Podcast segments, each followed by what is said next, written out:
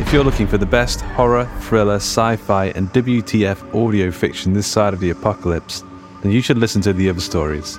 With over 500 stories on the podcast feed already and new stories dropping every single Monday morning, The Other Stories is your new best friend. Check out The Other Stories today on any and all podcast platforms or head to theotherstories.net. After all, these aren't the stories your mother used to tell you. These are the other stories. Hiring for your small business? If you're not looking for professionals on LinkedIn, you're looking in the wrong place. That's like looking for your car keys in a fish tank. LinkedIn helps you hire professionals you can't find anywhere else, even those who aren't actively searching for a new job but might be open to the perfect role. In a given month, over 70% of LinkedIn users don't even visit other leading job sites. So start looking in the right place. With LinkedIn, you can hire professionals like a professional. Post your free job on linkedin.com slash achieve today. Hey, I'm Ryan Reynolds. At Mint Mobile, we like to do the opposite of what Big Wireless does. They charge you a lot, we charge you a little. So naturally, when they announced they'd be raising their prices due to inflation, we decided to deflate our prices due to not hating you.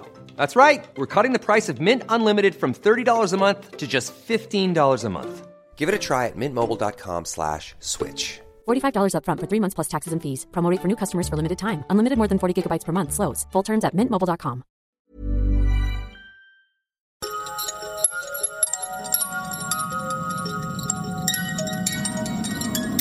Hang to your balls. It's time for the Horror Hangout Podcast.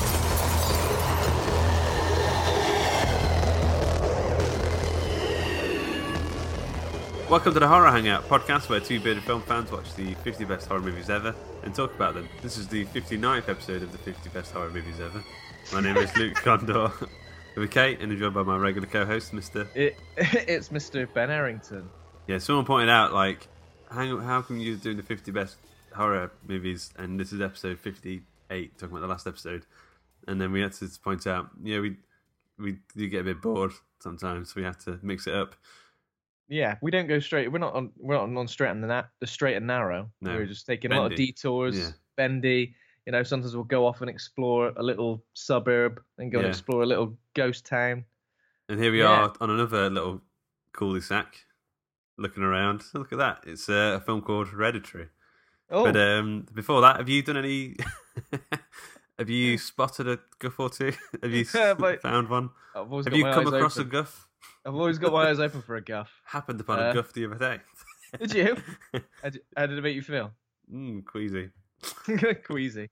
Um, I haven't really done much horror. The only horror Yeah. stuff that I've taken into my person, into my physical body through my eyes, is uh, weird description. Is uh is Resident Evil 2 remake um Ah, yeah. news, playthroughs, walkthroughs, videos. Obviously, it was announced um with a gameplay trailer and like an a and like a sort of reveal trailer at E3. So I've been watching lots of that. Lots of people have been playing it.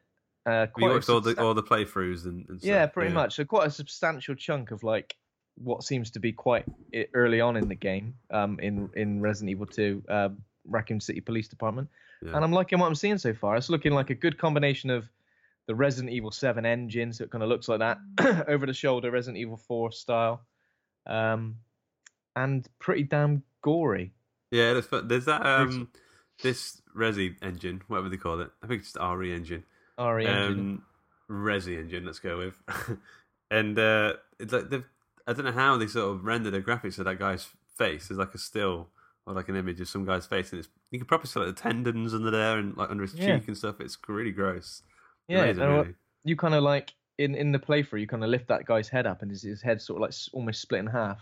Yeah, It's just real. It's just real. It looks like the first time I've been actually kind of excited uh, because I, I kind of didn't want Reggie to do zombies because I kind of liked all the different ways they were taking it. But this looks really like has me salivating for zombies. I think I think they've gone they've gone off kill they've gone like off on experienced other things like the Las Plagas and the and sort of the this all the stuff in Resident Evil Seven. So it's nice to come back to zombies yeah, and do them in a slightly different way, or maybe do them in like a really traditional way because we haven't necessarily experienced that. There was a little bit of that in Resident Evil Six, yeah, but that was kind of like really action heavy anyway. So it's nice to it's nice for it to go back, and it looks like obviously they haven't they haven't completely obviously yes they built the game from the ground up, but it still looks the same. Doors are still in the same places, and things. Obviously, they've moved a lot around, Yeah, but it kind of still looks like the same place.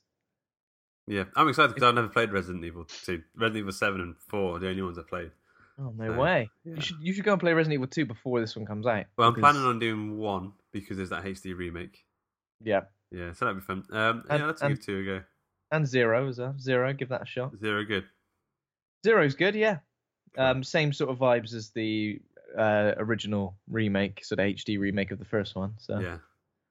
Yeah, give it give a it a go. go. Other than that, I've just been watching a, uh, uh, Jurassic World. I don't know if we discussed that last week. Did we discuss No, that? no, I think so. Okay, saw Jurassic World. Thought it was it was all right. You know, it wasn't brilliant. It's been getting slated quite a lot. I kind of enjoyed it, but it wasn't perfect. It felt very similar to the Lost World, so the second film. Yeah, it looked like it's There been followed things- exactly the same like trajectory.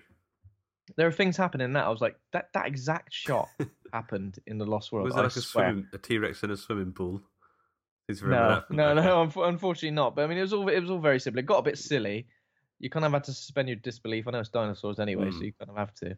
But it was it was it was entertaining for what it was. It just didn't have what I, what I've always loved about Jurassic Park. I think you've got it. Obviously, it's constant throughout the first film, and you do get quite a lot of in the second film as well. But it's just like the horror, those horror elements. The Yeah. I know it's like an adventure film, action adventure, but you do get those quiet moments of horror, and I think it just did. oh, Well, Ian Malcolm explains it first. It explains it the best. He says, "Ooh, ah, that's how it always starts." And later, there's running and and screaming, and it, that's how it does. But for some reason, this film just goes, "Here we go, then it's going off." Whoa! yeah. It's just it's just all a bit. Do you know what I mean? And and Velociraptors have now been reduced to nothing more than like friendly Pokemon. sidekicks. Pokemon, yeah. Yeah. And the Velociraptors were like the, Yeah. Velociraptors are the most gruesome, the most brutal of everything out of the Jurassic Park series. And I think they always they always kept that. Even in Jurassic World, there was plenty of that where you're like, these are bloody horrible beasts. Careful not to make friends with them because they'll bite your arm off. Yeah. But with this one, you're like, "Oh." there's a whole third act which is kind of good, and even though it's got a lot of issues, this whole third act could have, easily been a film on its own. They could have really sort of dialed up the sort of haunted house, monster in a house type thing, and they could have they could have Yeah. gone a lot. They could have gone. There were a lot of good sequences. Were there like mutant ones, like mutant dinosaurs? Because that that's where I sort of like go. "No, I'm not that interested in like genetically Yeah. modified ones. I just Oh, want yeah, well, this is like so obviously you get flavors. you get the Indominus Rex from from Jurassic World. Yeah, This is a Indoraptor, so right. It's like supposed to be like the perfect raptor, and yeah, I know. Well, there was talk of them doing like dinosaur human hybrids when when Oh, this God, whole don't series that. Don't do that. this whole when this whole series got rebooted. So I'm Mm. glad they didn't do that. But uh, yeah, it just made me think. I would love to see a dinosaur horror movie, and I know we're going back to Dino Crisis because I love it, but a Dino Crisis movie done right, like a horror movie with dinosaurs, would be great. But I mean, it's just so maybe maybe they'd be t- more tempted to do it now, seeing as horror movies are now like making bank. Yeah. But if they're so expensive to make, aren't they? These dinosaur films. So expensive to make, and I guess kids love dinosaurs. yeah, so I'd be of- more interested in like a, a, a like a a Resi Seven version of Dino Crisis. You know what Yeah. I mean? That sort of um that level of horror Yeah. immersion in a dinosaur. There's just world, like yeah. one. There's just like one dinosaur somewhere. There's one like horrible raptor thing lurking. Yeah. You got to try and like outsmart it and get away from it. That'd be great. Yeah, mix mix uh the grey. You've seen the grey? Yeah. Mix the grey, but instead of wolves, they're dinosaurs. Yeah. and you've got like a little pack of people you're trying to get through the woods, and you're Yeah. trying to like a survival horror in the wood in the middle of the woods. Mate, I'd love it. Good. Yeah. It sounds great. I like it. Speaking of horror in the woods, I've uh, been reading the book version of uh, the Ritual. Did we do an Oh, episode yeah. on the Ritual? No, we didn't. We probably should have. But I've been reading the book version, um, and the first half of the book is pretty much the same, but as as good, if not better, really. Like, um, it's the same. It's the four guys in the woods and in the Scandinavian woods, and they get lost and start to get picked off by this unseen creature. But it's so, especially the bit in the house. It was, it was scary in the film. It really got to me in the Hmm. film, but it, it's same in the book. But this second half of the book, has, so far, has been quite different.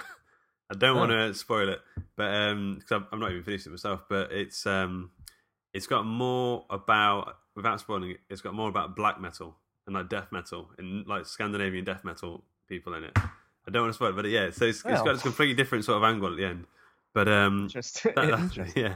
What else? So other guffs, I accidentally watched South Park, bigger, longer, and uncut. Accidentally fell Well, into it. we were it was like Sunday, and I was like, I want to listen to that uh, song, "Quite a Little Mountain Town," and I put on South Park on Amazon Prime, Yeah. and then that played, and then it was, you know, the Terrance and Phillips song, and I was like, I can't, Mm-hmm. you know, stop now. And then it was the next song and the next song, and I just ended up watching the entire thing, and it's so good. That film, I think it's my favorite musical. Yeah. It's got so many good, like, It's you know, because in my, in my head I don't think of it as a musical, but yeah. oh my god, there's so many good songs. What would Brian Boitano do? There's a, yeah, oh yeah. the La Resistance lives on. That's that bit that sort of um, it's the same in any musical where they have all these different songs throughout, and then you have like a bit of a medley song Yeah. at the end. It, the, the La Resistance lives on is that in in South Park movie, and it's so good. And there's the bit where the devil's singing about uh, it's like singing like a power rock ballad about living Yeah, up there, yeah. and he goes to a really high up there, like a really sort of. Mate, it's such a good film. I don't know why Man. more people What don't. year, what year did that come out? Nineties, late nineties. I think late nineties has got to be or something. I haven't seen it. I haven't seen it in a long time. I was I was obsessed with South Park when I was a kid. So if you if you ever get a chance, I would definitely recommend going to watch the Book of Mormon, uh, the musical. oh yeah, see, I've heard a lot about that, show. and and I saw a lot. Of, I saw a lot of it when when I was in New York. I saw a lot of yeah. signage, advertisement, but I never really knew what was going on. But that's written by Trey Parker. It's Matt written Stone, by yeah? Trey Parker, and Matt Stone, and the guy who did the music for Frozen, and Avenue Q. If you've ever Yeah. Avenue Q. That's the Muppet thing. Isn't it? yeah, but that was that's really good as well. But um, the Book of Mormon is a similar sort of humor and, and song style to South Park. But yeah, that's good. And lastly, I watched Deep Red on Shut on Shudder. Um, it's a Dario Argento film. It's as insane as most of the them. It's not quite as like stylized as Suspiria or Phenomena. Uh, No. It's about uh, a, a piano player who witnesses a psychic medium woman being murdered, uh, and he gets sort of he wants to find out who the killer is, and it's just this killer. It's got really crazy prog funk music that plays almost like Oh. that is. There's point, points where you think that's the wrong that's the wrong music. is this right? Is this like an error or something? the music in Suspiria is quite prog, though, isn't it? Like the Well, this is more like funky prog. Like Oh. Suspiria has that kind of like twinkly, you know, that sort of creepy Yeah. sort of twinkliness to it. This is like bum bum bum bum bum bum bum. So like slap bass and stuff going on. Um, and there's there's a really great murder scene where uh, the killer. It's like a who done it sort of thing. You, you sort of find out who it is at the end. Um, there's a really great murder scene at the end, well, near the middle, sorry, where a woman, this the killer like runs a hot bath and then boils her face in the hot bath. Oh. It's Oh, like what is pushing this the hot face. bath? Jesus. yeah. I mean, it's like when Kat has a bath. She she does it so hot I can't I can't Oh, even yeah. get in. Can't even get. Can't even go in the same room as it. Yeah, Ah, melting. yeah. But uh, I definitely recommend it. It's um, Yeah, I don't think I it- I don't think I've ever seen it. uh, Argento films are weird. I think um, my favorite has been Suspiria, really, but Phenomena. In terms of absolute bonkers craziness, I think Phenomena is my favorite. Yeah, well, obviously we're getting a Suspiria remake. Did we talk about that trailer? I think so. There's a teaser trailer out there, isn't there? There is a teaser trailer, and it's uh, apparently the score is being done by Thom Yorke as well. Oh yeah, I'll be into it then. Good old Thom Yorke Yeah, doing it. Well, yeah, um, I think it looks pretty cool. Obviously, a lot of interesting um, a- actresses and like some big names like Tilda Swinton and uh, whoever that whoever that bird from Fifty Shades of Bloody Grey was. Dakota Johnson. Dakota it's Johnson, um, Chloe, Chloe Moretz as well. Is that right? But yeah, I didn't see it in the, tra- in the teaser. Uh, it's weird 'cause they've dialed down. I think they've made a smart decision by dialing down all of the crazy lights and candy coloured stuff, yeah, and it looks more in keeping with like Black Swan or, or something like that. yeah, But yeah. yeah, I'm, I'm, Black- I'm up for it. I was getting Black Swan vibes as well. Yeah, I'm definitely up for it. I'm always up for it, mate. You know me. I do, I do. Okay, do. That's that's the guffs uh, swept out of the way. Um, Get rid of them, mate. Absolutely no time for them. get them blown out of the way. Uh, and so Hereditary. do you want to tell us a bit about it? Hereditary, yeah. So we're reviewing brand new, brand new release again, which is lovely. Keeping right on top of things. I was really excited So- about this one. Yeah, me too. And I, as I said, I don't think I'd, I hadn't, I'd read a little bit about it, seen a trailer. Don't think I'd sort of watched too much, and sort of kept quite an open mind obviously you didn't see too much in the trailers any, trailer anyway. Yeah. Uh, yeah, so Hereditary is a 2018 American supernatural horror film written and directed by Ari Aster in his feature directorial debut. It stars Toni Collette, Alex Wolff, Milly Shapiro, Ann Dowd, and Gabriel Byrne, and follows a family who is haunted following the death of their reclusive grandmother. Lovely. Um, so on Rotten Tomatoes, the critics' consensus is Hereditary uses its classic setup as the framework for a harrowing, uncommonly unsettling horror film whose cold touch lingers long, be- long beyond the close- closing credits. 91% on Rotten Tomatoes, 7.8 on IMDb. Um, Mark Kermode, w- of all the people I thought would like it, he didn't like it. Or he did. He, No. he liked the first half an hour. I think he liked that it had. He liked the promise. Thought it had Mm. promise, but he, he didn't like the way it went after. I wasn't, I wasn't t- totally on board with his comparisons either. I was a bit like, well, no, I'm not sure if I'm feeling that. yeah. He was comparing it to some films where I was a bit like, I didn't get the same vibes from that. But this is the first film I've seen in a long time. I was like, I actually can't wait to watch it again. Like, Yeah. I know you had a bad cinema experience.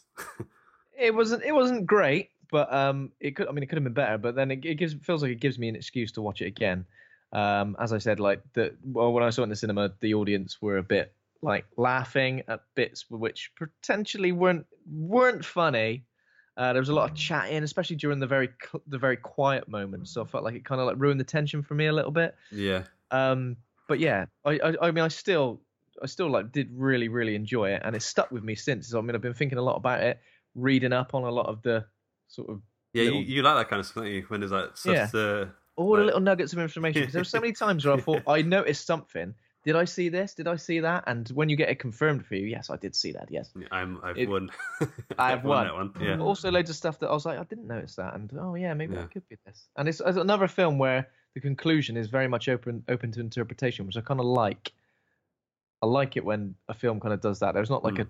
a a, definitive explanation always, yeah. or if there or if there is, you can kind of put your own spin on it. So So I've I've read a few people saying that um, they've had audiences that were laughing, and I think it's because people kind of expected they're going to go into to watch The Conjuring or something that's going to be similarly Hmm. jump scary and, and like a roller coaster of a of a film. But obviously this isn't that. It's more of a it's like a slow build.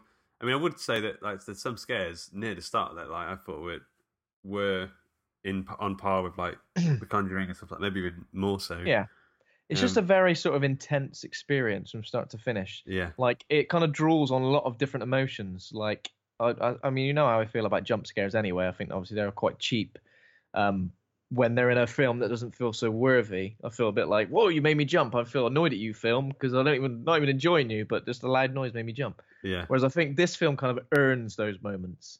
I think it takes its time and it earns those moments. And it's not always a jump scare that gets you. It's sometimes it's just like a really extreme emotional reaction. Yeah, like, I, like I- I had an extreme emotional reaction, like in probably two or three, two or three moments in this film, yeah. um, which was like, got, almost got to the point where I mean, I was covering my mouth. That there was a point where I was almost covering my eyes, which like, which I never do because I'm hard as nails. Oh, there's nails, but, lad. Yeah, but uh, I was a bit like, oh god, like a bit like, oh, gee, do, do I want to keep looking? It lingered on certain things for t- for kind of too long, Hmm. and other things were just quite strange to the point where I didn't quite know where to look. it's very rare that a film nowadays will have even one scene where I'm like, like it's creeping me out to the point where I have to kind of like look slightly away. But this had like three Yeah. or four scenes Askew. when I was like, Jesus, like that Yeah, can't, no, can't handle that. um, and I, I think they're, like the performances were incredible as well. Like to the point where, like I think that was where some of some of the laughs were coming from in in the audience I, I had. Is that there were some really extreme emotional sort of moments that, that the sort of these actors were really sort of portraying in in ways that made me feel unnerved. But obviously, for some people, it made them laugh because it's almost I, like I laughed actually Yeah. in in the um.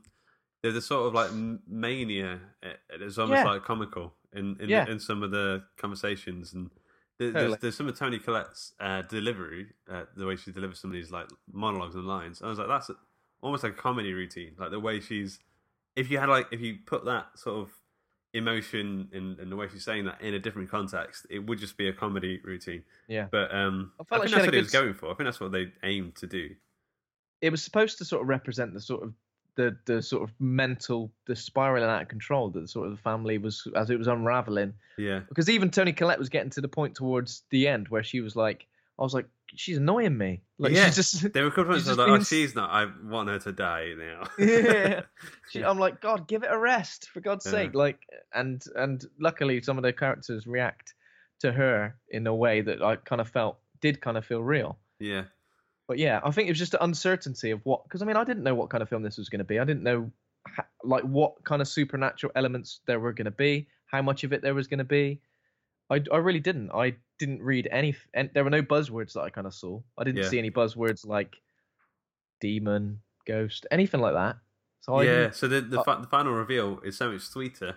I think when you when you re- when you kind of realize what the end what it is. Because I was a bit Yeah. worried it was going to go a little bit Babadook, and by that, and by that I mean like metaphorical to the point where uh, Yeah. it's mm, you can wash it off as just being a metaphor for, for something else. And I, I, don't, Yeah. I appreciate that for what it is, but I prefer films that are like, no, it's not a metaphor. No. this, this No, shit is happening. Um, And this film is like is is the the bad thing is is definitely happening. Yeah. Well, it's got a lot of classic horror vibes. I know it's been given, it's been um in its marketing, it's been called like The Exorcist. I kind of felt a little bit, a few vibes of The Exorcist, but I guess it's because of the subject matter. Yeah, Um, but obviously, if I felt Rosemary's Baby, Don't Look Now, Suspiria. Um, kill list kinda- or Wicker Manish sort of stuff. loads, loads Yeah. of Kill List and Wicker Man, especially in the final third. Mm.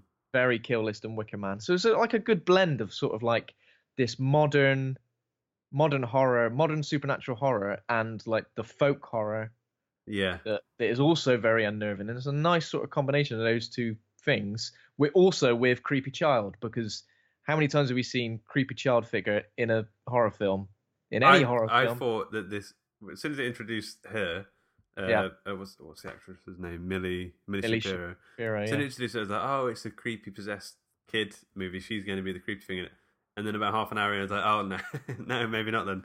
Was- so you say it's it's got all these different all these different elements. I will say that there were parts of this film I was like, it's a um, it's a little bit disjointed in some ways as well. But that might be better on repeated viewings. I'm not too sure now that I know how it is going to end. Yeah. Um, but there were times when I was like, that's just getting a little bit confused in a way. There are but, a um, couple of moments where the plot kind of really does take you by the hand. Yeah. Um, oh, yeah. which- I could have done without that kind of stuff. Yeah, which I re- yeah exactly. I really didn't feel like it needed that stuff. That kind of ruined the experience for me a little bit. Mm. Um, I was It's ro- almost like it was like this is going to be playing to loads of people, so I better just put a little bit of exposition, like a book when they're opening a book of, oh, that's the bad guy. I needed Yeah. more. I'd prefer Oh. the kill list ending. If they were just like none of that, and they just had a like you do the final reveal, and it's like what? What does that mean? And I, that would have got me so so Yeah. perfectly. But a couple couple of moments with exposition with with like a book and bits underlined and some voiceover stuff as well, which were, which I was also a bit like was there voiceover? Which bit was there was vo- there was voice well not necessarily voiceover, but towards the end there was a voice explaining some stuff, Oh right, okay, yeah, which kind of like was trying to put a draw a line under everything. yeah, But for me, at the same time, I kind of I kind of understood at this point. yeah. Me I felt too. like I yeah. understood. I felt like I was there with everybody in this particular moment. I didn't need someone to like exclude, like explicitly say, "This is what's happened." Now this is yeah, It's almost like the writing lost confidence in in how much it had told, you know, how much it had shown throughout the films. We we, we didn't we were already there. We didn't need the bit, bit of hand holding at the end. Yeah. We didn't need that at all. But then But again, yeah. at the same time, I'm thinking, is that just me being really niggly because I did really like this film? And Like, I want I want the same car in a slightly different shade of red. Do you know what I mean? it's yeah, yeah, yeah. But just for my personal taste, a bit of onion or you know, like slightly different.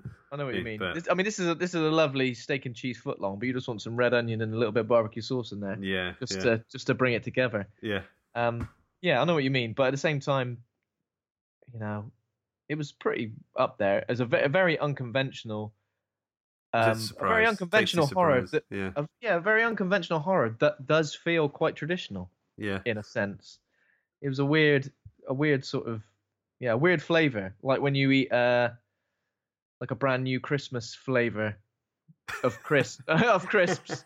that, that you're not expected. You know, yeah. you know, at Christmas when they bring out like uh, I don't know, stuffing balls Turkey flavor, flavor. and yeah. you'll be like, "Oh, this is strange, but I like it." yeah. That's exactly what this film was. It's, I found there was a missed opportunity that maybe ended up on the cutting room floor a bit with the model house. That's very Toni Collette's character. She builds these model houses and she builds like scenes from her life, like traumatic experiences in these little miniatures. Um, and I was like, oh god, they're going to be doing some creepy stuff with the dolls, or move, or they'll be in a different place on their own, or like.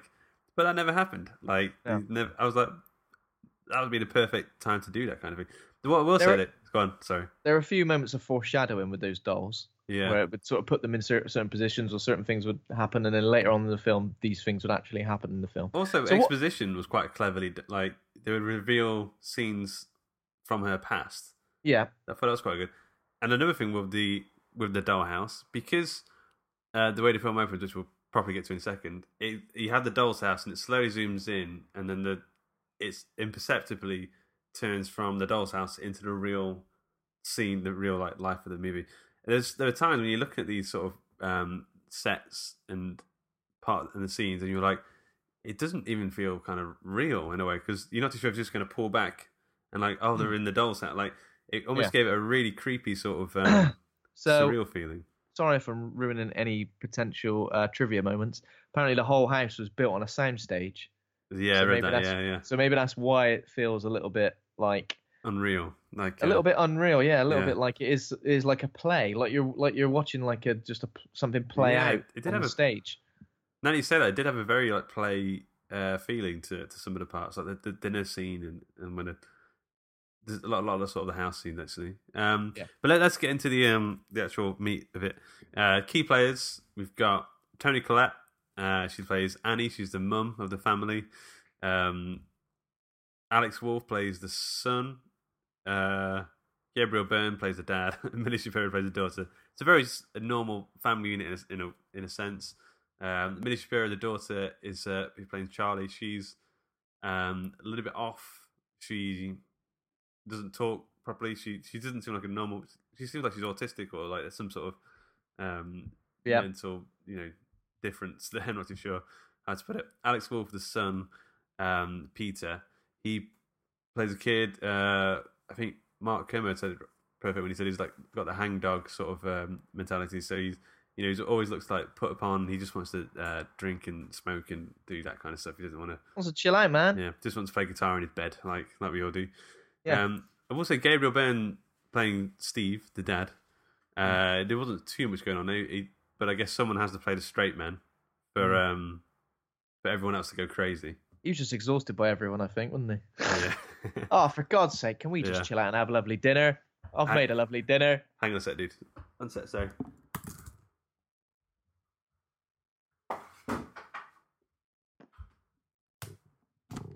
Sorry, my uh, cat was trying to get into the space be- be- beneath the sink, and uh, All right. we don't want to go in there because it's hard to get out. Did you say your cat or cat? was? Know, cat, yeah, she'll have to go under there. um, Wow. okay, so uh, the film. Um, so I watched it last last Thursday. I've already got forgotten a fair bit of it. Um, you watched it last no, two nights I ago. watched it sun yeah Sunday, so that was two nights ago. Okay, so um, you may have to hold my hand for some of this. Oh well. Um, so the film uh, it opens um, with uh, the, the model house. We've got this incredible use throughout the film of like tilt shift photography, which if if you don't know what it is, it, it's um, a very certain type of lens which create makes real life scenes look like models, like makes them look um, Yeah. like tiny, like miniature made, like, made of plastic. And, something. And I noticed it a few times. It's the only time I've ever seen tilt shift photography used in any way other than like a nerdy, like they look like models. like, like this is the only time I've ever seen like used effectively in a way. Oh, they look like bloody models, don't they? bloody idiots. Look at that to here. Um, so it opens with the house, and then I think we we we as soon as we're in there, they're just getting ready for the funeral um, for and uh, Toni Collette's mum. Yeah, uh, yeah, she- so Toni Collette's mum, um, who she wasn't particularly close with, had quite a difficult relationship with. Um, her mother was like really secretive, and I think she was quite judgmental, and just one of those fraught mother-daughter relationships. But and of course, when she dies, Annie doesn't necessarily feel too upset, and I think a lot of the family kind of feel relieved as well. Yeah. Because as far when we get a little bit of backstory, it looks like the mother had been it had been they'd been estranged. So Annie and her mother had been estranged for a while. Then she'd moved in with them when she was unwell. I'm assuming as she as she was she getting had older. DID and something else as well. Yeah, Various DID. mental illnesses. yeah, so she'd moved in with them. So obviously Annie probably was put, was quite put upon by her mum's presence. So there is a sense of relief in a way that she's passed on, not in like a really really sinister, mean way, but just a, you know, we we all know what that feels like.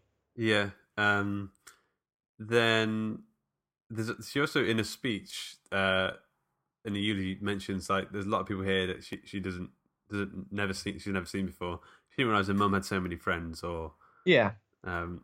And is she that- says is her mum would have been a bit smiling guy there. suspicious. Was it at that point where there's a guy smiling at Charlie?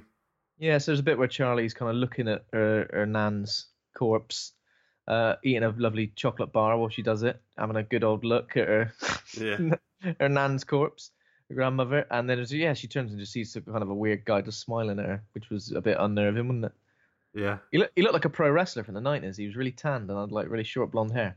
Yeah, he looked like he was about to rip rip, rip his suit off and suplex Charlie On- Through the coffin, yeah, onto the coffin. Have a little coffin match. That would have been great. Yeah. Um. So then we sort of move on with the days. I think uh, the next day Charlie is at school and she's revealed that she like makes model like toys or like makes little um Almost little, little idols or idols or like yeah. day, little weird sort of yeah out, of various bits of like what looks like junk or like other bits. Like there's one bit we've got cotton buds for arms. yeah little jar. So she makes like little things. She's doing it obviously at one point in class where she's supposed to be doing a quiz, and her teacher kind of has a word, yeah and then a pigeon hits the bloody window. Bang! Yeah. Um. Then the, the as uh, all the kids are playing, they play playing f- football with a tennis ball out on the park. Can I play? It's not my ball, mate. You know that sort of um, Yeah. standard English school stuff. Football with a tennis ball. I love, playing that. It was Yeah. an extra extra challenge, wasn't it? Football Yeah. with a tennis Do you ever do it with a stone? Playing football with a stone, you got to kick it between the goal nets like just two stones. It's the NSPCC advert. Yeah. I had to play football with a stone. I think I did. Yeah, I think I the did. times as well we had like the four rucksacks made like the um the post of the wrestling ring. Did you ever Yeah. do that? Yeah, yeah, yeah, yeah. Yeah. de- Definitely did that. And just just used to go too brutal, just like actually body slam someone onto Yeah. hard ground. Yeah. There's so many times when I think, um 'cause because it's like wrestling, like training camps all over the place now. Like there's one in Liverpool, one in Mansfield where I grew up. I was like, if they were around when I was a kid, I would be a wrestler right now. Yeah, because I you was so into it at the time. Practicing uh, like submission poses they've just announced NXT UK as well, WWE. So you might as well get involved. There's no better time to be a UK wrestler, Luke. Get involved, Yeah, but I don't, I don't, I don't even watch it anymore. I need to get back Condor into it. man. Yeah, You need to get back into it. yeah. I Uh, digress. there's a the pigeon whilst they're playing footy and wrestling. Uh, Charlie sneaks off. She finds a dead pigeon, and then she takes out a pair of scissors, snips off its head, and then Mhm. puts it away. Puts the Yeah. head in the pocket like we all do. Um, Which is nice, isn't it? Pocketing the head. Yeah, Uh, and then we kind of see, so we're introduced to Peter in school as well, and he's having some issues. He's kind of like, he's he's kind of fancies some girl who sits like a few seats in front of him, doesn't, doesn't he? yeah. She's this weird thing where she just turns and looks at him. Yeah, she looks at him like, wow, sometimes as if to say, strange. "You prick." Yeah, I smelled that. I smell it. All he wants to do as well is smoke a bowl. Like his friend, his friend texts him, "Want to smoke a bowl at break?" He's like, "I'm gonna smoke a motherfucking bowl." Yeah, he's got such a a blank face. He's got a, he's got a great blank face, and also Yeah. we just point out the fact the mole on his face should get like a best supporting actor nod or something because Is that a real mole? Do you think the actor's got that? it's a real mole, yeah. Because it, well, because he's in a he's in a Jumanji, right. uh, and the mole was in that thing. as well. and the mole was in that as well, yeah. So Yeah. if it's not a real mole, it's a really weird thing to He's do. like, people know me as the guy with the mole now, so I can't take it off. I can't take it off the mole. I've been typecast. Yeah. But um, I think it's, it's handy because later on when they draw his face, because he's got a very normal blank face, normal anyway. Yep. They're like, I know, it, I know it's him because they've drawn a mole there. That's how I know it's him. He doesn't quite look. This might just be me sound like an idiot. He doesn't quite look Cau- Caucasian. Like it's a Caucasian. He's got Caucasian parents, but I thought he looked Yeah, possibly somewhat Asian. he's got. Yeah, we yeah, yeah. He's got like an like an Indian sort of uh, face. And, Yeah. and I know it's the the brown skin, obviously, a one thing, but it's also got like a, a large nose, and uh, you know the the features that I would identify as someone being uh, of the yeah, Asian that's what I thought. So I was a bit confused as to why he was sort of part of this family, but maybe he is Caucasian. Maybe I've just been totally ignorant and Yeah. uh, just because he got a mole in his face, decided that. Yeah.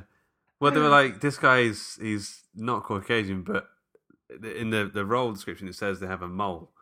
This guy and has he's got a mole. mole. he's got a mole, and we've had no one else. he's got that down to a T. with a mole. He's been practicing So all week with that mole. We could just draw a mole on someone else, or we could just take mole out of the character description. you can't no! fake you can't fake a mole. I want it No. all as authentic as possible. Yeah. Basically, Method. you've got you've not got a mole on your face, but just act as if you have got a mole on your face. That's great. That's great. Yeah, yeah. I, I can see it. I can visualize it, man. As if your lips are weighted down on one side, which yeah, actually yeah. does Oh, that's on. great. yeah. Wonderful. Just scratch itchy, is it? Yes. okay. um, okay. Uh, so later on, uh, at some point, Peter is like, is his name Peter? The, the mole boy Yeah. is like, Oh, oh, boys, Peter. Yeah. I'm going, mum. I'm going to a party. We also get the, the impression that the mum just doesn't have any sort of loving relationship with the kids at all. Like there's, there's like something there that's just not not quite right. Obviously, she's quite um, distracted by her work. So, I mean, she's a miniature miniaturist artist. yeah. So, what did you gain from that? Though, what does she actually do? Does she just build miniatures of things for for what though? I was I kept thinking it's a school for ants. Is what I kept thinking. Yeah. She's like making those like uh, you know the little gnat circus things that people used to Yeah. make. um, well, this they have like uh, there's like a gallery, isn't there? There are, there was a couple of pieces when I was like, wow, that's actually amazing. There's a piece by the staircase, uh, and it's like Yeah. three house, three miniature houses stacked on top, and I was like, wow, that that actually looks kind of amazing. Um, but a lot of the other things, I was like, I swear they did this on Blue Peter. Like you sort of make it as you as you go along every week. Thunderbirds Island. Yeah, What's- She was like, "Oh, I'm getting a Thunderbirds Island. Get me that empty, uh, empty cereal box and all these little toilet roll of things." What is the um? What's that island called? Uh, oh yeah, what was that island called? Ain't Angel? No, I think Wow. it shows up in an Arctic Monkey song at some point as well. Thunderbirds Island. Give it, give it a sneaky Google, because otherwise I'll be worried about it forever. Yeah, so she's got a load of models. She makes little dollies as well. I mean, I'm just slamming her trade here, but Uh, um, go on. It's just coming up with uh, the band Thunderbirds Oh. albums. did you search Thunderbirds Island? No, why did I say it's Thunderbird album? That was weird. It must have been an auto. auto Tracy thing. Island. Tracy Island. That's the one. Yeah, yeah. Yeah, Yeah. yeah, boy. So she basically does that, but like Yeah. to, at a very good level, So- very good. But we understand that she's kind of struggling with some things anyway, because um, I'm not sure. I think it's around about this point. Uh, we understand that she's going to a support group Yeah. um, for people who have lost loved ones, and she kind of talks a lot about her family and her relationship with her mum. Explains that her dad, like, didn't her dad like starve himself? He had some sort of mental disorder, starve yes. himself. Well, the way death. she they they're like trying to get to talk about her past in this support group, and she goes, "All right, fine." So I've got this mum. Uh, she died recently. I didn't really know her. She used to try and it starts coming out like this crazy stuff that mum used to do. Did have a brother, but he killed himself, hung himself on the stair banister. My dad starved himself. Like she starts unve- unreeling that, uns- like spooling out of this crazy hit family history, and th- that's what I'm, I was. I laughed at that because I was like, this is like it's almost like ludicrous. Like, um, yeah, but it just it sounded like a a Chris Morris like comedy sketch to me. It, it just went that way. Um, and then every, and also like everyone's reaction is like, oh Jesus Christ. Yeah, it was. Yeah. I mean, it was pretty intense. But yeah, so and she also explains obviously her brother killed himself, and he said it was his mum's fault Who was, she was putting put- people inside him? Putting pe- people inside her. Yeah, which uh, inside him, sorry. Which obviously was a little bit of a a little bit of a sort of foreshadowing for a certain something. That's. I didn't even make that connection until now. I was like, Yeah, there we like, go. Little people inside. Yeah. Yeah, that's good. Obviously, we start we start to get a little bit of an insight now into into Annie's mum. So um, Yeah. Ellen, At, Ellen, at some uh, point around here as well, Ellen shows up. Um, Ellen DeGeneres. She's like, I'm under. come on my show. Um, so come on, come on, come on, come on to my show and talk about it. Yeah. Uh, there's like a bit I can't really remember. Um, So- but they do the filmmaker Ari Aster and the cinematographer, obviously, and the set designer. However, they do this the, these scenes. They did them s- better than I've seen them anywhere before. Where Yeah. it's all shadow. They look the actor looks, and you sort of see his shape. Um, and you even you are like, what is? And then you start to make out the what Yeah. it is in your head.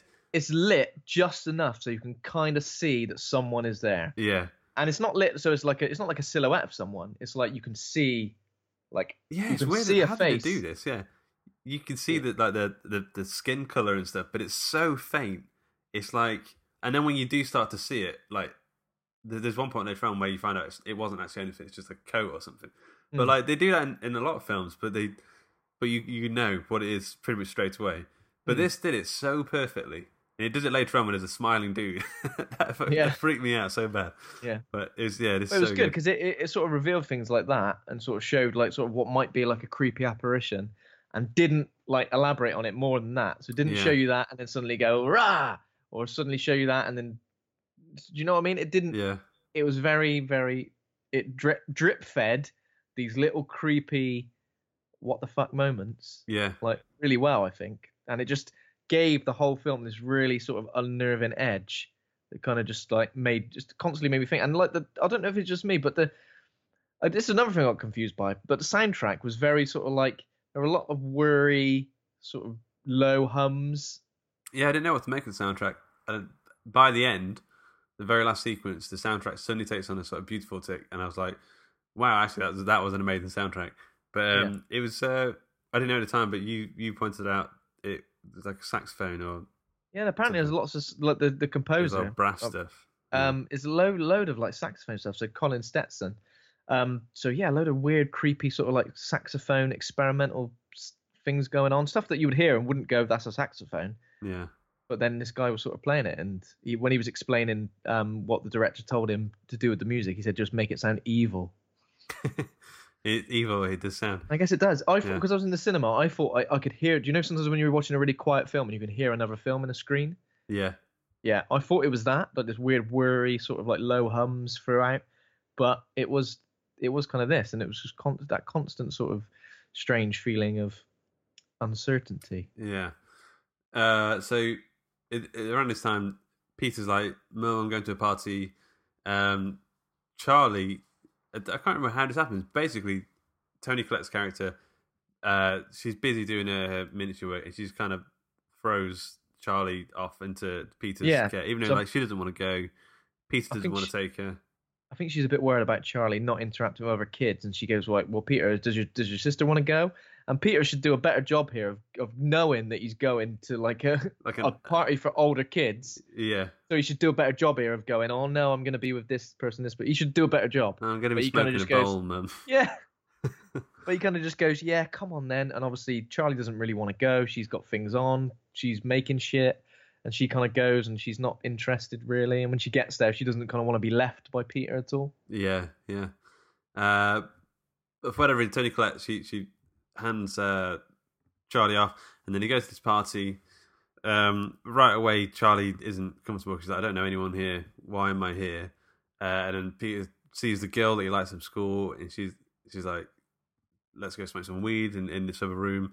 And and Peter gets Charlie to eat some chocolate cake. He's like, "Look, there's chocolate cake over there. You love she chocolate." loves chocolate. She loves chocolate. She, carrying a fucking Snickers in your pocket. Oh, not Snickers. you turn into a right Mars. diva when you're hungry. Turn into a right payman. And uh, she, um, Oh. spoilers, she um, she goes off to eat this chocolate cake and she's munching away at that thing. Looking Yeah. disgusted. She's absolutely nailing it. And then she kind of like, she, she goes a bit like, a couple of times, like, oh, there's Yeah. something a bit weird now. Like when you're eating a lovely bit of chocolate cake and then you're like, it's coffee! Coffee cake! it's like me when I'm eating uh, a scone. Like it cla- it's claggy at the back of the throat. Yeah, like, Get me a cup of tea, quick. Get me a cup of tea, stats. There's not enough jam on this. Yeah. Oh, but do you go for jam first or cream first? Uh, personally, I do cream and then jam on top. Interesting. I, I I've, I reckon I'd do a, I'd mix it up a bit. Yeah. If I did cream first and jam jam second one time, I'd mix it up the next time. Just turn it into a smoothie. I'd smoothie it all together and just have it that Hmm. way. It's fine. Don't Yeah, mind. and spread it on a piece of toast. Yeah. Um. So while whilst Thingy's smoking a blunt or whatever he's doing, uh, Charlie um, she's supposed to have like an anaphylactic shock, and she's not got an EpiPen for some reason. They should always have an EpiPen on them. But it seems it seems like she goes into anaphylactic shock, and I know they didn't really talk about this too much, but it struck me that she isn't actually allergic to nuts. Did you not get that feeling? What- she's not allergic. Like she's not allergic to nuts, but something's happening that's making her react like she is allergic to nuts. So also early on the way to the party, um, as they passed this telephone pole that will come into, uh, there's like a little. We see throughout the film there's these little like pagan-looking symbols Yeah. like written on stuff. Um, do you feel like it was? Hey, I'm Ryan Reynolds. At Mint Mobile, we like to do the opposite of what Big Wireless does. They charge you a lot, we charge you a little. So naturally, when they announced they'd be raising their prices due to inflation, we decided to deflate our prices due to not hating you. That's right. We're cutting the price of Mint Unlimited from $30 a month to just $15 a month. Give it a try at mintmobile.com slash switch. $45 upfront for three months plus taxes and fees. Promo rate for new customers for limited time. Unlimited more than 40 gigabytes per month. Slows. Full terms at mintmobile.com. Hiring for your small business? If you're not looking for professionals on LinkedIn, you're looking in the wrong place. That's like looking for your car keys in a fish tank. LinkedIn helps you hire professionals you can't find anywhere else, even those who aren't actively searching for a new job but might be open to the perfect role. In a given month, over 70% of LinkedIn users don't even visit other leading job sites. So start looking in the right place. With LinkedIn, you can hire professionals like a professional. Post your free job on linkedin.com slash achieve today. Since 2013, Bombas has donated over 100 million socks, underwear, and t-shirts to those facing homelessness.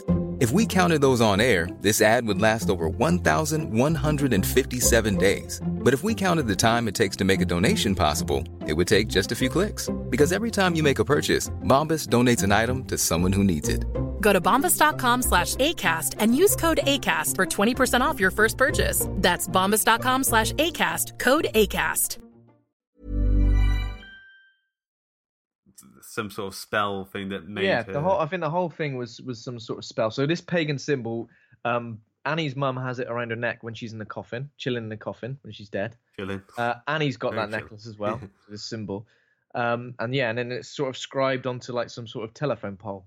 So I kind of got the feeling that even though she goes into anaphylactic shock, because obviously because she, doesn't know what's happening, because she's going, my throat feels like it's getting bigger. Yeah. And he's like, what the hell's wrong with you? Like, if she was allergic to nuts, I think both of them will kind of know But then that's how she reacts. didn't earlier um they were having they were doing some food thing uh, and then Toni Collette says there's no nuts is there Oh, so they Maybe did I'm- they did seed, maybe they did not that. seed that they did nut that Oh, yeah. earlier in, in the film Well, I apologise profusely if that's the case, but clearly I took it the wrong way. Well maybe I don't know I, mean, I might have even imagined that bit um, Who knows, mate? who knows uh, Imagine that whole sequence. Imagine 30 minutes of this film. so, so Peter's like oh shit and there's like a panic moment he goes uh, come on Annie get in the car she's I- like I, felt, I felt a bit sorry for them, well, him in this instance, because he like carries her to the car as well. He carries her like she's like so a tiny little embarrassing ba- yeah baby. Not embarrassing, but I kind of felt like, oh, like he cares about her. He wants her to be all right. oh I yeah yeah definitely And yeah. then when when it when it like obviously when we get the outcome of this whole scenario, I was just a bit like, what? Yeah. Well, so far in this film, I'm like, this is a creepy kid movie. She's going to get possessed. It's the next Exorcist, mate. This is what how this is how it Yeah, goes. she's gonna vomit green. She's Yeah. gonna get. She's that chocolate cake is going to come back on someone's face soon. Yeah. Um. But so she's like, her throat's getting bigger. She can't breathe, and then he's driving super fast. So he's um, high at this stage as well. He's been he's been smoking a bowl. Yeah. So he's high, high as balls. He's tripping Yeah. balls right now. Tripping balls, tripping bollocks, and uh, he's like, "Don't worry, Annie. We'll get there any any any any, any moment now. Uh, we'll get to the hospital." And then she op- she winds the window down because they don't have like, the child lock on the windows. They only go No. halfway. She's like 13 anyway. Yeah. Uh, uh, and they they pass. This is uh, this completely shocked me. Th- completely. Um, she shoves her head out the window, and then they pass the telephone pole, and then not. Well, I didn't know. You didn't really well, know no, what there's happened like initially. there's like a de- there's like a dead animal in the road, isn't there? Oh yeah. So course, he's yeah. so he's driving. Obviously, he's going up to like almost 80 miles an hour because he's like, "We're gonna be at the hospital soon. Don't worry, you're not gonna die. I know your throat's getting tight." And then he sees an animal in the road, and obviously he swerves out of the way of the animal, yeah. right past that telephone pole. Yeah. As Charlie's got her head hanging out, we we hear a thump. and we hear a thump. Yeah. So I guess we don't particularly know exactly what happened. I don't know what was going on at this you point. hear a no no. So you hear a thump. He stops. He's obviously terrified. He can't really say a word. He- Yeah. He's kind of like he goes to say at one point, "Are you okay?" But like he can't even finish the sentence. He goes, "Are you?" Oh, like that. Yeah. Um, so he knows something terrible's happened. But I don't think I understood. I didn't understand the severity of it at this point. Did you? No, no. I, I thought like uh, she knocked herself out or or something. I didn't. I had Yeah. no idea it was going to be as bad as it was actually. But I think everyone everyone's talked about Toni Collette's acting in this, but I do feel looking back that that uh, Alex Wolff's acting in this particular scene was pretty amazing. Like he felt like genuine shock. Like he didn't li- like didn't look around, didn't say anything. It's very silent. He just sort of started to drive home and said, "It's going to be okay. It's going to be okay." Left Annie, left Charlie's body. Uh, you know, left Charlie in the car, went to bed, and then we just sort of stay with him until the morning after. And we hear, we hear his what's her name, um, Annie. and he goes outside, opens the door, and she just like wails this horrific. I mean, that was of- horrible. Yeah, and then it suddenly Because- cuts to the head. And then it suddenly cuts to Charlie's severed head at the roadside in the morning, just covered in ants. with the bottom of the mouth is like mashed to hell. Like Yeah. it, was, it was so and bad. it's this and it's this moment this was the first proper extreme reaction because it just kind of happens and i guess i kind of expected one, one thing or another but it's just the way it kind of cuts to that. Yeah, you don't see you don't see anything. You're with you're with pete it, you're with peter and it, it- his reaction to hearing his mum scream yeah. and then you see the head and i was like whoa and it just lingered on it for ages. It lingered on it for a long the time. scurrying all over it it was bloody horrible, mate. yeah, so then it kind of like you get quite a lot of quick cuts where time goes quite fast here, where we see like the funeral. Um, good shot of obviously the coffin going down into the ground, and we sort of follow it down, and um, that was that was good. And then obviously we kind of just see um Annie like grieving. She just kind of led on the led on the floor, like sort of saying she just wants to die. And I think it's then you kind of like experience like that that that, that kind of grief. Like, there's, got to be nothing like it, and it's just we're Yeah. seeing. I, I I felt it. I, I like really felt it. I felt the intense intenseness of it because this the shock was there with me from seeing the head as well. So I was kind of felt like I was there with them, like going, Jesus Christ, this is Yeah, insane. He's proper wailing um, for a Yeah. while, and um, obviously there's like the tension now between uh, the the father, Gabriel Byrne's character. He's he's he doesn't. I don't think he blames. He holds no malice towards his son, but obviously um, Annie blames uh, Peter in some degree because it's some part of his fault, but it's also part of her fault as well. Um, and there's a scene where they're at a dinner table. Um, Gabriel Byrne's made made the food, um, and it's just a great scene where um, it's not there's nothing horrific about it, but it's just a really great dramatic scene about taking responsibility and, and, and who you can who's blaming who for what and, and that kind Yeah. of thing. Yeah, I mean Um, it was it was a good it was a good scene where he kind of swore at her as well, and she like really went went off on him. Yeah, Um, but yeah, I think like PTSD, Peter's kind of suffering from a little bit. Annie's kind of just she's had a lot of resentment towards Peter, I guess, throughout her life, and now she's because because she does reveal at some point as well that she didn't even want to keep him when she was Yeah. pregnant. So now this resentment's kind of like coming out, and this, she's kind of like got a, a legit a reason to legitimize that that sort of resentment now. Yeah. So she's kind of like not holding back as much. At what point did she re- tell? Who did she tell that she was going to? Because we find out that she sleepwalks as well. Yeah. Um, she's telling someone. Is it in the support group where she's like, "I slept walk." Yeah, yeah, yeah. So she goes back to the support group at one point as well. Um, I don't know if it was before Charlie died or after, but she talks about it might be after. And she talks about when she used to sleepwalk, and one time she woke up and she'd covered Peter and Charlie in paint thinner, and she had a match in her hand, and then suddenly she woke up, put the Yeah. match out. See, Obviously, that bit was like made me not like Annie. Anyway, this is the start of Annie's downfall in my mind because she was like, and he won't let me, he won't forgive me for it. He won't Yeah. forgive me for the fact that like it looked like I was going to burn him. I'm just bloody sleepwalking, aren't I? I stood over him with a knife, going, "I'm gonna kill you, you little shit! I'm sleepwalking." yeah. Uh, Peter also there's um a couple of bits where you think there's Annie in the room. She, Annie does this tongue popping thing throughout the film. I think you Uh, hear sorry, it every Char- now and Char- again. Charlie, isn't it? Oh, Charlie Charlie, does it. Yeah, does this tongue popping. You hear it every now and again. You see like It's almost like a tick type thing that she used to do, wasn't it? yeah, like a like a um, a, a brain thing. Yeah. Um.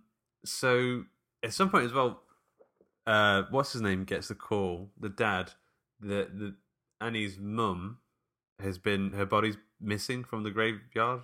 Like someone's Yeah. been in and taken the someone's, body. someone's desecrated the, the grave, and he kind of he doesn't tell Annie, but he doesn't react in a way that someone normally would. Like, what the fuck? Yeah, it's like classic thingy's mum. Classic Joan. I mean, she's dead. In-laws, eh? Not Joan, sorry. Uh, what are you gonna do? In-laws, eh? Yeah. Uh, he desecrated the grave, I reckon. He done it. he done it. Um, so at this point, I think we're introduced to uh, Annie goes back to the counselling group, but she meets a woman.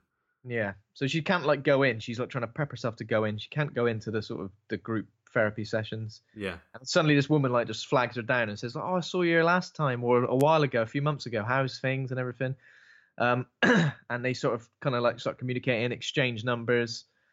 Um, and then we kind of see her again later. Is that right? Do we see it? Do we see it? yeah. The, like at the art store. So That's and right. so they, they kind of become fast friends. I think she even goes around to a house and there's like a pillow with some embroidery and thing. it looks like oh my mum used to do a similar thing. Yeah, like, oh, what a coincidence. yeah. There's yeah. there's a like a, a welcome mat, yeah. isn't there? Um, needle pointed sort of deal. Yeah. So Joan obviously says that she lost a grandson. She lost like a seven year old grandson. Yeah, Um, so they're kind of like bonding over that. Obviously, Annie's lost um, her daughter. Uh, Joan's lost her grandson, so they're kind of bonding over that. And then later on, Jones like suddenly reveals to, even though she's like, "Oh my God, I was a skeptic and I went there, and everyone else was a skeptic, but you have to believe me." Like she is quite convincing because yeah, Annie clearly isn't going for it. She's like, "What?" But Joan says that she communicated with her dead grandson through us like a séance. She gives her like a sort of um, a flyer type thing with some information on it. pamphlet. Yeah. Obviously, Annie is very, very skeptical at this stage, thinking like, "What the hell?" But I guess she's Yeah. thinking if Joan's using it as a way to cope throughout this, maybe she should kind of go along with it just to kind of. Yeah, She's a new friend. I think she doesn't feel always particularly comfortable, so she kind of goes along with it for a little while. yeah. Hmm. And then um, we do actually. She does speak to her, the dead son, doesn't she? In, in somewhere in like a Ouija jar. So yeah, she she gets the glass to move, and then she use, uses like a chalkboard, and the chalkboard says "I love you, Grammy." yeah. So like, so like, oh, of course. she yeah. she she convinces Annie there that it's all real, and Yeah. obviously tells her exactly how she needs to perform the séance, that she needs to do it with all of her family in the house, and that and kind of like shows her a few ways to do it. So obviously Annie goes away, f still kind of like shocked at what she's seen. Like she is a bit overwhelming for her as well. Yeah. Um, but then she goes back to her house, and obviously she thinks about doing the old séance to communicate with Charlie, but she didn't do it just yet. No, what I think there's a, series of scenes and, and bits where we see Annie sort of getting more and more. Um, uh, she leans more and more into depression. She starts sleeping in the tree house outside where um, Charlie used to sleep. She doesn't doesn't spend any time with the husband. Um, their No. relationship's like getting you know more and more um, destitute, and um, She makes a miniature of the of the like accident which killed Charlie. So like a car, yeah, telephone pole, and then Charlie's like severed head on the floor. yeah. Which obviously, obviously, her husband is like, "What the flying flip are What you doing?" flip, Yeah. Um, she also gets so there's like a gallery waiting for her to finish her latest collection of miniatures, and, and she gets a call from them, and she freaks out, starts smashing it all up. She Hulk smashes it. Yeah. She just Yeah. yeah, because they say like, look, we're just calling to see how you are, and we just want to know we're all thinking of you. But when the fuck are you gonna finish this shit? I know you've lost your mum and your daughter recently, but we still got deadlines. Yeah. Jesus. So I'm not too sure. I mean, she obviously does doesn't quite believe it, but she does do the séance. Um, actually, is it here where she does? sleepwalk, and she finds herself. Is Peter getting haunted by this point? Yeah, and so then someone's Pe- trying to pull his head off or something. Yeah, so Peter sort of has some sort of weird dream where she's where like some arms come and grab his head when he's asleep, to pull his head off. Yeah. he's having dreams as well where she she dreams that she's in his room and again he's covered in the, the lighter fluid. She's covered and in the light. And the ants as well, fluid. pouring out of his mouth and stuff. Yeah. Yeah, the ants as well. I mean, there's loads of these, these sort of like creepy things where she's obviously. So what what we understand is that there's some sort of force at this stage trying to like mentally break down Yeah. Peter and Annie. There's an You know? amazing bit, even though it turns out to be a dream, where she says to Peter, "You know, I never meant to have, never wanted you," and she like covers her mouth and she realizes what she said, like the Yeah. horror of like, and then she sort of realizes that she tried to um, get rid of him in, in whatever ways, like alcohol, um, when she was pregnant with him, because, and um, she. Was it Peter? She wasn't allowed to breastfeed, or was it Peter and Charlie? Um, It was just I think it was just Peter. So uh, sorry, just Charlie because Charlie. So Annie's mum Ellen was like used to want to just feed the baby and she was very much like involved with there. But Charlie does make a point earlier in the film where she says that she wanted me to be a boy. Yeah, yeah, that's a good point. Yeah. um, so they, they get basically getting haunted by something or other. So she does this seance. I think she kind of realizes, thinks that it'll make things better for everyone if she does get to speak to Charlie. She has this um, uh, sketchbook which Charlie used to use to sketch weird looking pictures of people. Um, And she's like, use the sketchbook. Um, but I don't think she, it works until she gets Pete, until she wakes Peter and the husband up. yeah, so she gets both of them to come downstairs, put their hands on the glass, and try and like communicate with Charlie. Um, which everyone kind of starts freaking out. Obviously, Peter gets very upset. Um, the glass does move, and Yeah. the sketch. Does something happen in the sketchbook at this point? Not yet. I think later on it starts to draw Peter, like Yeah, repeat yeah. the picture of Peter on its own. Yeah. So like he's very affected by the sort of seance, and then the seance ends when some like like a glass cabinet gets spa- uh, smashed. Yeah, So at this point, like it's really affecting Peter. He's getting really upset, and this this sort of like PTSD and like his hallucinations are really sort of starting to dial up now. yeah. There's, there's loads of great scenes here. So there's one scene which really freaked me out, uh, where Peter is at school, he's trying to eat his lunch, and he and it's like there's like people at, at school just minding their business, and he starts to hear this like voice like Peter, and he looks up, and he looks across the road. It's like busy traffic stuff, but there's uh, is it Joan, the woman? Yeah, it's She's Joan. on So the this, other side of the road. just before this as well, it's been revealed that Joan knew Anna, Annie's mum, so knew Ellen. She was in some photos with her.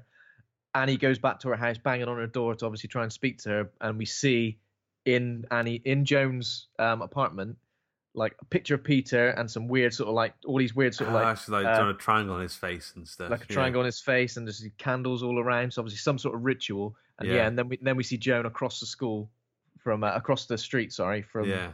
Peter's school. And she's like, Peter, I, I ban you. And it's and she's like, it sounds like she's trying to perform a possession of him, but like no one else can see Joan doing this, or like it's, it's all very sort of only Peter can can hear it or see it. And there's a, there's a really weird. I found that kind of terrifying that because that no one else could see it, and she was like trying to exercise him from his own body. It just seemed really such an, an interesting, Yeah. interesting, scary sort of idea.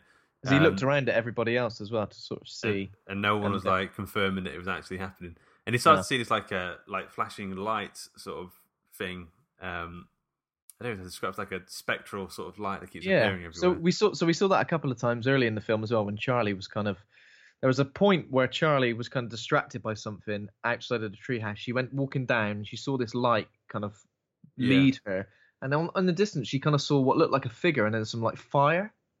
yeah, But we never got any, and we never got anything else from that. And Yeah. again, that that looks like, in hindsight, that that was some sort of ritual as well. Yeah.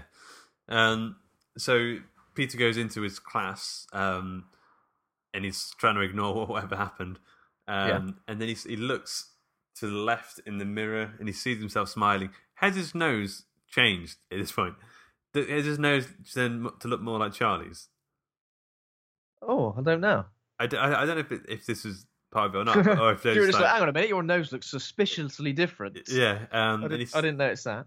and he suddenly sort of kind of like um, goes all strange, and then starts banging his face on the. This was um, weird. This was weird. So he went, he kind of like, looks like he's having some sort of spasm fit Yeah. type thing.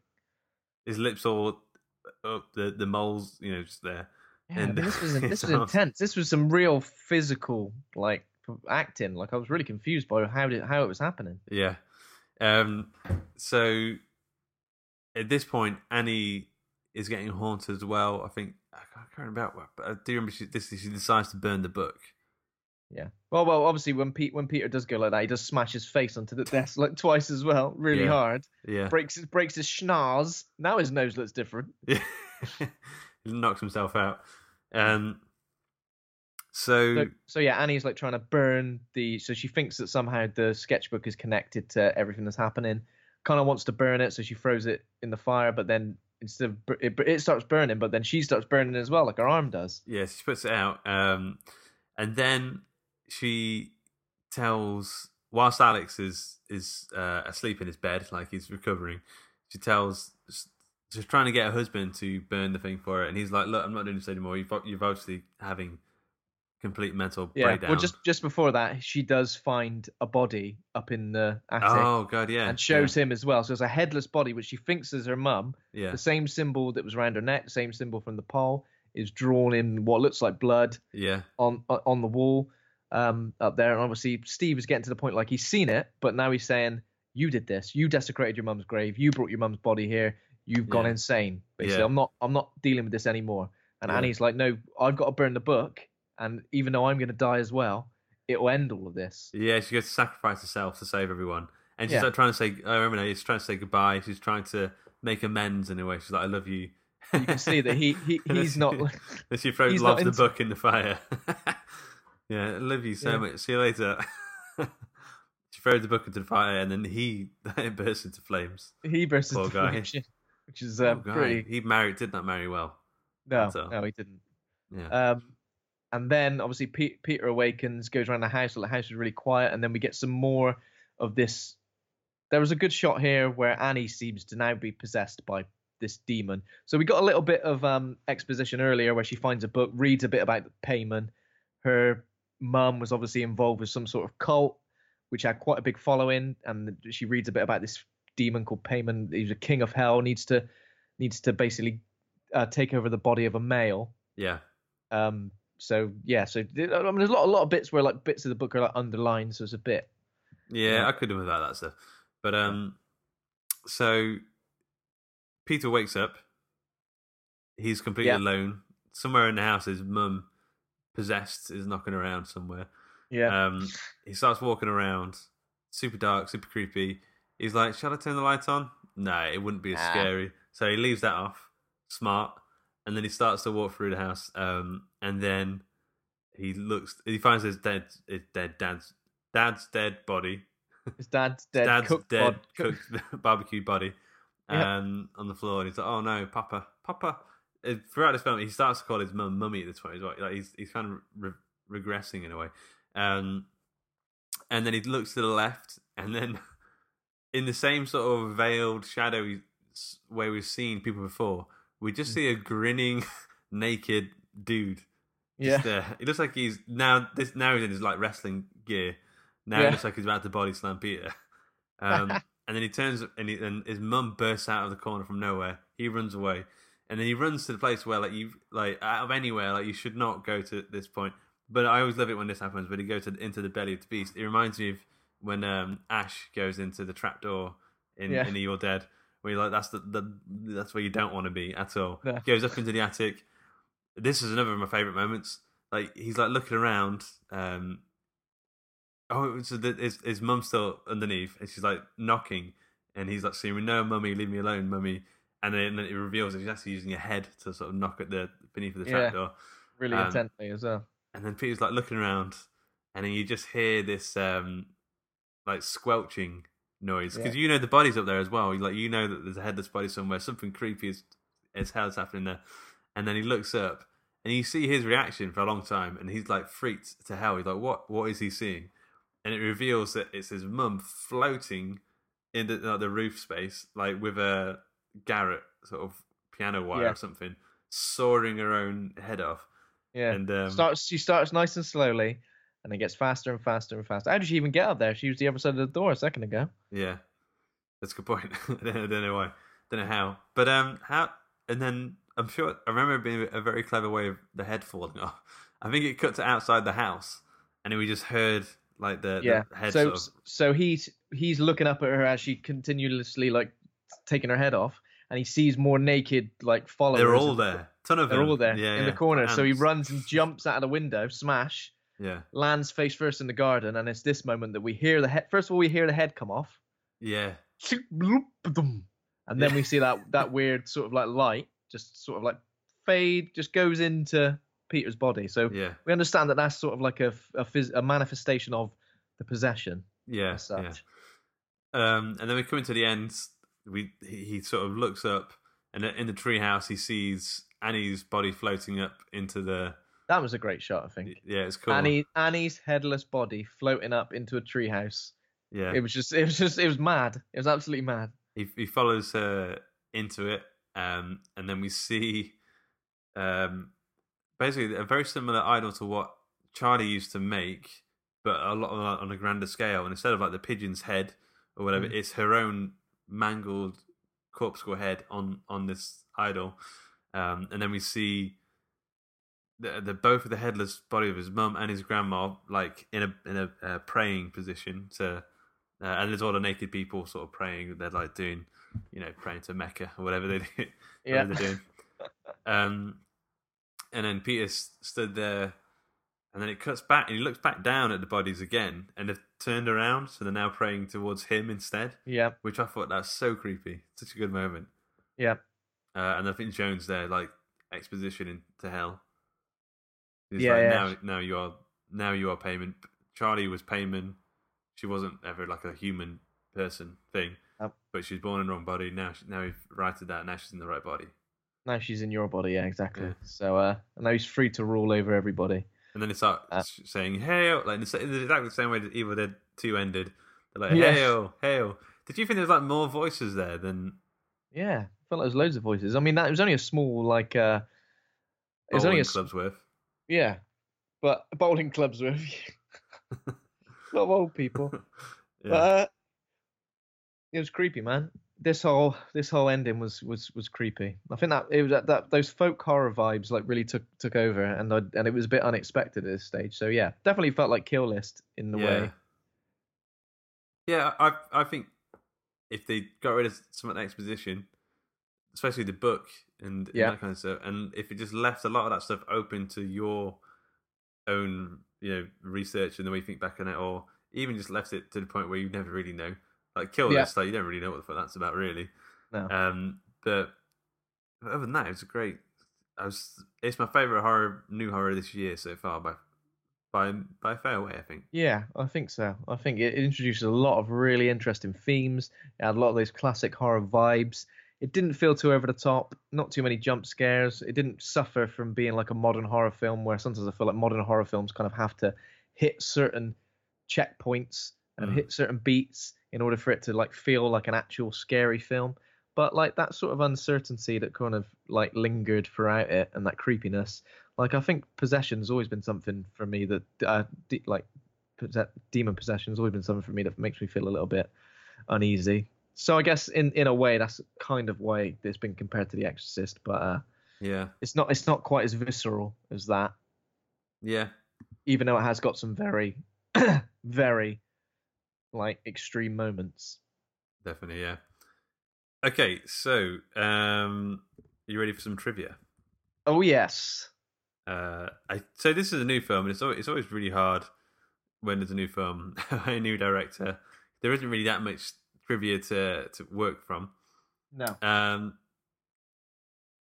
Okay, so which of the four family members injured themselves in the name of art? Art. Or actually physically injured themselves. Yeah. Probably. Well, it was- it was either it was Peter either when he smashed his face on the table or when he jumped out the window. I bet something went wrong there. Yeah, so it is Alex Wolff. Um, he offered to um, literally smash his face into. Apparently, he's a bit of a method actor.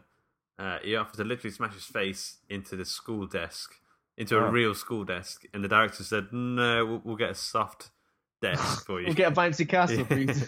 for you to headbutt. But apparently, he, he still. Uh, I don't know if he broke his nose, but he said it still still hurt his nose um, in doing it. Well, even though it was like soft. Yeah, I think he smashed his face into it so hard. Wasn't soft Um, enough. Yeah, I mean, I've I've hit a bounce castle. You know, that Yeah. it most of my face pretty good. Yeah. Um. Okay.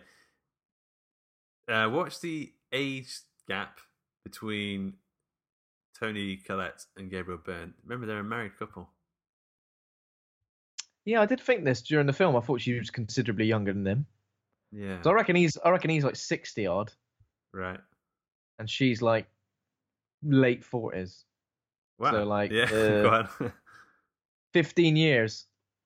He's sixty-eight, and she's forty-four. 68? Yeah. So there's wow. a 24 age. I don't know if that was like intentional. Whoa. Though. But Maybe to point out that she's almost. uh because she was like, like a bratty child at some point. She's almost just as childish Yeah, as, as and he's a bit he's a bit like this. Come on, Yeah. give it a rest. okay, number three. Number three. Number Um, three. Did director Ari Aster ask her, Mana Asda, what it is that he is after? oh my god, I hope so. I really hope so. Did Ari ask her? Um, oh, Ari, do you ask her? Oh, yeah, yeah, he did. He did. Correct. Yeah. Yeah. Ari, director Ari Aster asked a man at Asda what it is that he is after, and he said, "Did you after?" And he said, "Yes." What was it he was after? no, I don't know. Bit of a Oh. bottle of council pop. Okay. Um, like I said, this uh, this film didn't have too many sort of trivia questions for me to pull from, so this is one of mine. Uh, number four. This is a film that starred not only one, but two or more actors. True or Wait, false? say, say again. Say again. This is a film that starred not only one, but two or more actors. True or false? It's true. Yes. There were quite a few people in this. It was, yeah, well, well spotted. Nailed it. um, okay. Uh, number five. Which character was named? Wait, that's not. Which actor was named after the way they died in this film? Uh, Gabriel Byrne. Yeah. Yes. Obviously, he he, uh, he was burned burnt to death in this film. he was named after the way. Not the other way around. yeah. He was named after the way he died. It was Oh Jesus. they they knew that one day. Well, it's funny as well because obviously they didn't give him a second name. That's he was born with that. Yeah. Uh, okay, but uh, yeah, man, are you gonna? You did well on the trivia. It's a couple Oh, of yeah. couple of sticky ones and a couple of sticky widgets, which you successfully navigated your way around. Feel- um. feel better. Yeah, I feel good. That felt good. That was a stretch. Yeah. Um, so you know, I, some, think I've, I think I've already summed up how I feel about this film. So I mean, I definitely want to see it again. Uh, so at the moment, you know, sometimes when you've just seen a film, you kind of like you feel you think about, oh yeah, that was great, that was great. You Mm. feel a bit more like that. I'm still kind of like on the wave of it and like thinking about things. So I would give it a B, B plus. B plus. Yeah. Um. B, and it might it might come back down to a B eventually when I'm off the wave. But Yeah. right now I'm on the wave, and I kind of feel like I'm still on the high, yeah, riding the the Yeah. wave high. Yeah, I uh, I'm the same. I was I was actually a little bit like I was really looking for this film, but I was also reserved because I just um have these like anti-hype sort of detectors, and whenever like if someone gives me a book and said it's the best book you'll ever read, instantly I'm Yeah. like, well, no, we'll see about that, eh? We'll Yeah, see. yeah. Let's see if I can prove you wrong. and um, Oh, the same with this film, I was up. like, this isn't the next Exorcist, more like Exorcist shit. And More uh, like the next shitcercist. Yeah. Am I right?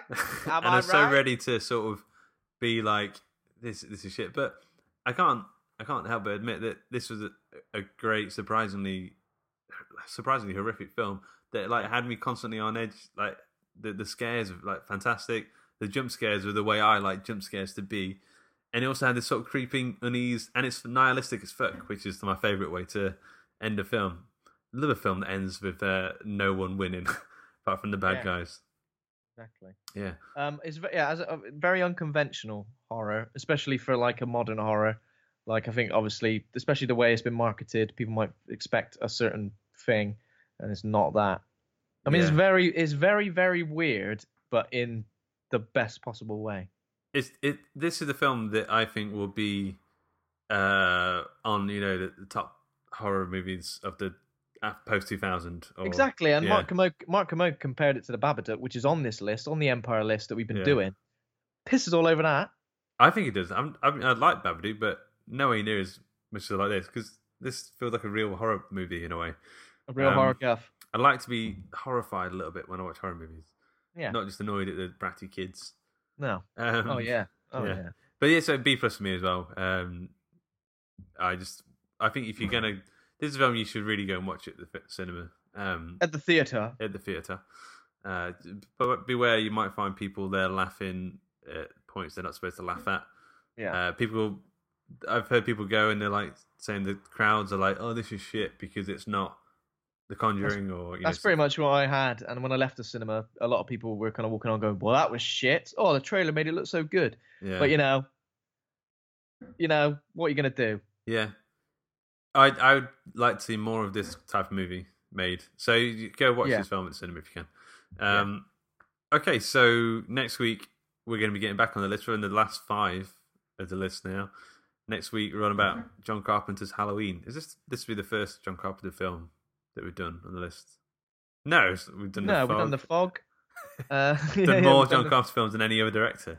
Yeah, we've done the fog. We've done the uh the flip flop. I don't know what else. What else have we done? The flip flop. Yeah. Um, flip flop.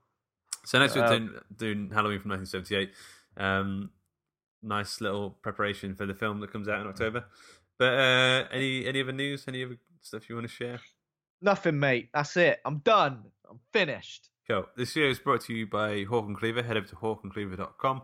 Go over to Facebook and search for Horror Hangout Board of Advisors to join the little Facebook group there. Um, become a patron over at patreon.com forward slash Hawk and Cleaver. Thanks to Kovacs Cowan for our theme music. Thanks to ACAST for hosting the show. Thanks to the listeners. If you enjoyed the show, give us a rating review in iTunes. And remember to subscribe. And thanks to my co host Ben for being a real horror dude. Thank you very much, Luke. Cheers. Oh, uh, Bye-bye before, now. we, before we go, um, should we try and get a, a co host on next time? We've not had one for a little while. Yeah. Yes, let's do it. Okay. Right. I, I don't care who. I don't. I don't give a crap who. Anyone. Any- Anyone. Get any old sausage Dave, on. Dave from down a pub. Get him down here. Yeah. Cool. All right. See you later. Bye bye. Bye.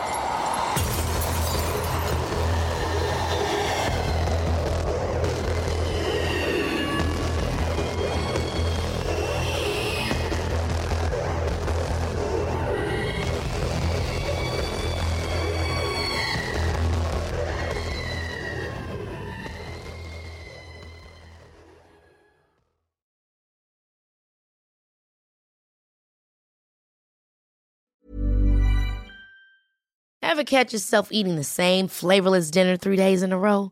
Dreaming of something better? Well, HelloFresh is your guilt free dream come true, baby. It's me, Keke Palmer. Let's wake up those taste buds with hot, juicy pecan crusted chicken or garlic butter shrimp scampi. Mm. Hello Fresh. Stop dreaming of all the delicious possibilities and dig in at HelloFresh.com. Let's get this dinner party started. Even when we're on a budget, we still deserve nice things. Quince is a place to scoop up stunning high-end goods for 50 to 80% less than similar brands.